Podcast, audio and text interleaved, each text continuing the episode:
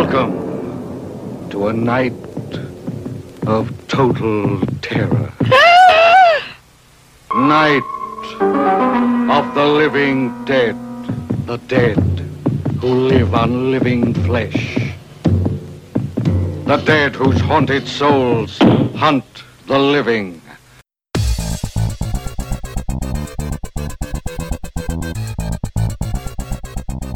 While our opening clip was from Night of the Living Dead in nineteen sixty-eight, it seems like today there are more zombies than ever, at least on T V and in the movies, bringing with them their ravenous appetite for brains. But our guest today has a different kind of brains on the mind, the brains of scientists in these zombie movies. Doctor Leah Ceccarelli, a professor of communication at the University of Washington, examines the way that scientists are portrayed in contemporary zombie blockbusters, what those representations tell us about how Americans currently perceive the role of the scientist in society, how that might conflict with the way that scientists like to portray themselves, how we might develop a healthier understanding of scientists' role in society. Welcome to ten minute techcom. I want to thank Doctor Ceccarelli for sitting down with me, as well as the U A H Humanities Center, which funded the visit that led to this conversation. I'm scared. How do we know they're coming? They're coming. Ready? Welcome to the podcast, Doctor Ceccarelli. I really was excited to talk with you about your recent article, which looks at the way that scientists are portrayed in contemporary American zombie movies. Can you give us a few examples of these portrayals?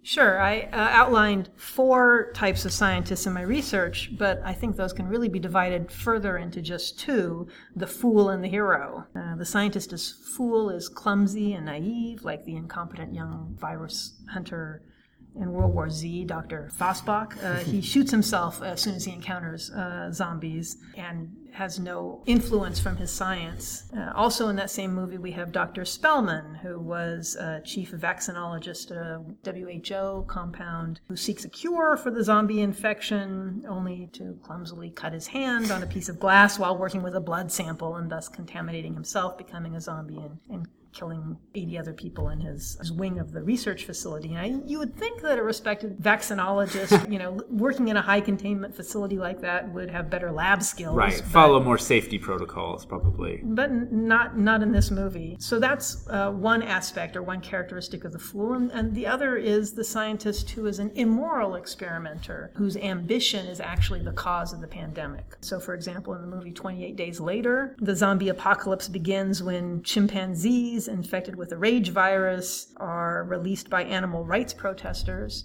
and uh, we get introduced there to a lab technician, a lab or lab-coated scientist who tries to justify the horrifying experiments he's been conducting on these animals by saying that in order to cure, you must first understand. The chimps are infected. They're They're highly contagious. They've been given an inhibitor. Infected with what? In order to cure, you must first understand. Infected with what? Rage. Now, of course, that's completely ironic, as it was his very efforts to understand that uh, lead to his being infected. He's uh, promptly bitten by one of the enraged animals on which he experimented and turns into a zombie. Uh, and we see a very similar scientific fool in the two thousand seven movie I Am Legend. Uh, Doctor Crippen is introduced early in the movie, uh, played by Emma Thompson. She discovers a cure for cancer, right?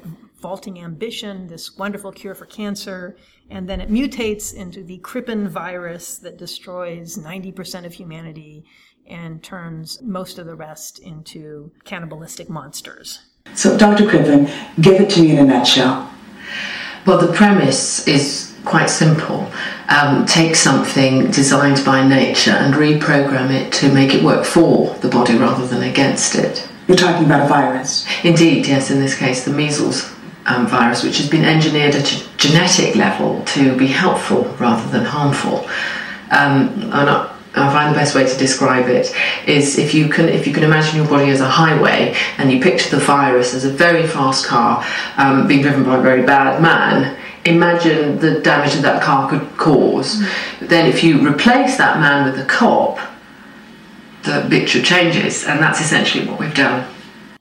So that's the fool, right? Whether mm-hmm. innocent or ethically compromised, the scientist is fool, I think, is a very common persona of the scientist in zombie movies. And then the second main character of the scientist seen in these modern zombie movies is the scientist as hero. Uh, we see that in I Am Legend. The other big scientist mm-hmm. in that movie is the muscled survivor Robert Neville, who's a scientist working tirelessly in his basement laboratory to find a cure for the Crippen virus. Uh, and in the final cut of that movie, he sacrifices himself in order to save uh, the vaccine that he's created against the virus, and thus becomes a legend. In two thousand nine, a deadly virus burned through our civilization, pushing humankind to the edge of extinction. Doctor Robert Neville dedicated his life to the discovery of a cure and the restoration of humanity. On September ninth, two thousand twelve, at approximately eight forty-nine p.m., he discovered that cure. And at eight fifty-two, he gave his life to defend it. We are his legacy. This is his legend. But of course, there's another version of that mm-hmm. movie that is sold as the alternate theatrical version with controversial ending. uh, and in that version, Neville is a hero too, but this time his heroism comes not from his development of the vaccine, but from his ability to recognize at the end that the experimental subjects on which he's been working, these dark seekers that he's caught and experimented on in the basement, are human beings with a right to refuse treatment. This is a self-awareness in, in that version of the movie that's long in coming, but when it comes, he's horrified to discover that he's a legend in a very different way. Uh, not so positive, a legendary monster uh, to those of this new race of human dark seekers. I'm sorry. Mm-hmm. So I think that that version of Doctor Neville is actually more positive. It's a more positive view of the scientist. It's a scientist as hero, but as self-reflective, self-aware hero, as an ethical agent, uh, rather than as an unethical agent, mm-hmm. or as, as an agent anyway who re- recognizes uh, ethical complexities. Sure, sure. And so, speaking of uh, you know this, these varying portrayals of scientists in film by filmmakers and actors and everything, how do these contrast or compare to the way that scientists often like to portray themselves? Yes, well, as you know, my most recent book was about how scientists portray themselves in public discourse. Uh, and in that book, On the Frontier of Science, I write about how scientists really like to portray themselves through that hero myth, as heroic frontiersmen, as inheritor of the frontier spirit that's so essential to the American ethos. And I, I think that that version of scientists does get picked up as a, a type of official treatment of the persona of the scientists. In today's newspaper, I saw an article about Barack Obama giving a speech at the annual White House Science Fair yesterday, in which he tells the budding young scientists in the room, "You are sharing in this essential spirit of discovery that America is built on." That's very much that frontier spirit. And I think that's great. It's nice to see bright young scientists represented in the public as explorers who represent what's so great about America rather than as foolish, clumsy objects of scorn. Mm-hmm.